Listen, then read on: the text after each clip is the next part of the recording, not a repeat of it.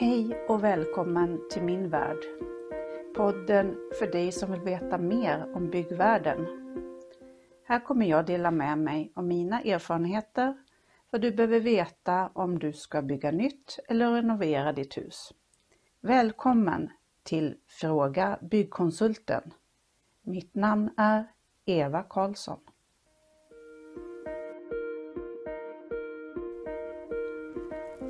Tycker du om det du hör så tryck på tumme upp. Följ min podd så att du inte missar nästa avsnitt och dela gärna så att fler får ta del av min kunskap.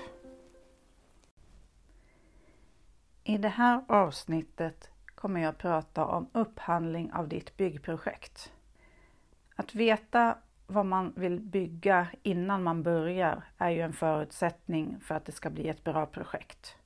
Då har du gjort ett förfrågningsunderlag som det heter, som du skickar ut till flera aktörer på marknaden. Du behöver få in minst tre anbud på ditt uppdrag för att kunna göra en bra jämförelse. Då kan du se att någon inte ligger helt skilt från de andra eller ta reda på varför den ligger på ett annan nivå kostnadsmässigt.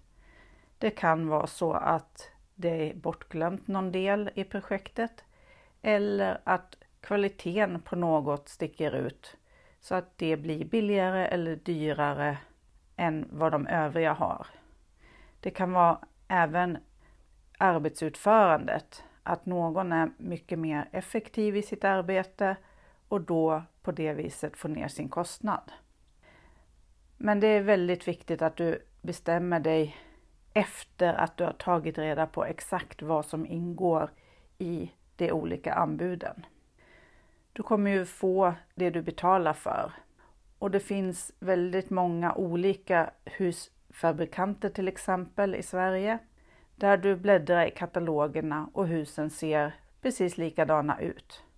Men det är det som inte syns som gör skillnaden i kostnaden. Hur är väggarna uppbyggda? Vad är det för tak? Hur är grunden uppbyggd? Allt det här gör att prisbilden för olika husfabrikanter skiljer sig väldigt mycket. Så det är viktigt att du tar reda på vilken kvalitet de bygger med så att du blir nöjd när huset väl står på plats. Sen är det viktigt att du skriver ett avtal.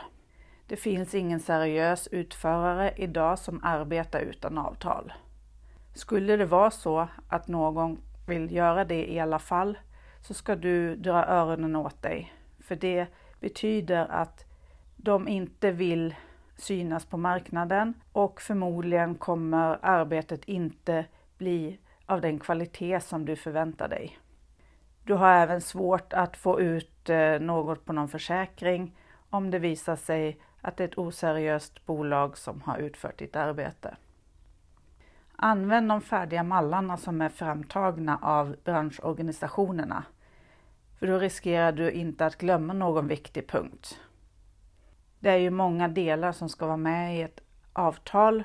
Allt från kostnaden för projektet, tidsplanering och om det blir fel, vad händer då?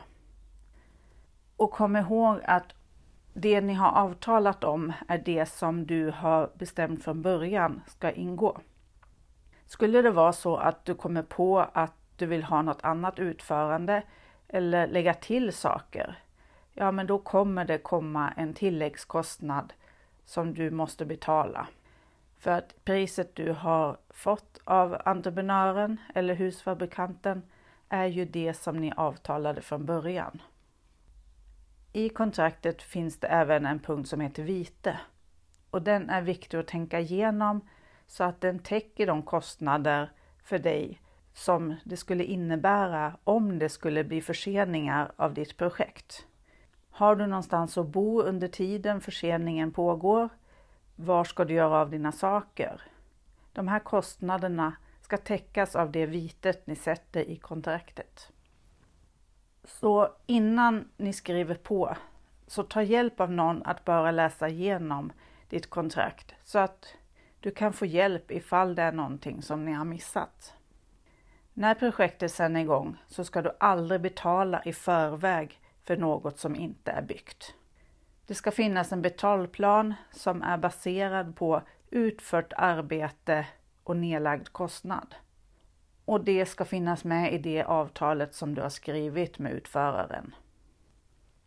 Du ska alltid kontrollera kreditvärdigheten hos bolaget som du har tänkt att anlita så att du vet att det är ett bra bolag som sköter sin ekonomi och att det inte kommer några tråkiga överraskningar under resans gång. Så jag hoppas att ditt projekt blir lyckat och att du skriver ett bra avtal. Om du har några frågor om det här avsnittet eller frågor på tidigare avsnitt i min podcastserie så gå till www.frågabyggkonsulten.se och ställ din fråga där. Så välkommen igen till Fråga Byggkonsulten. Och mitt namn är Eva Karlsson. Tycker du om det du hör så tryck på tumme upp. Följ min podd så att du inte missar nästa avsnitt och dela gärna så att fler får ta del av min kunskap.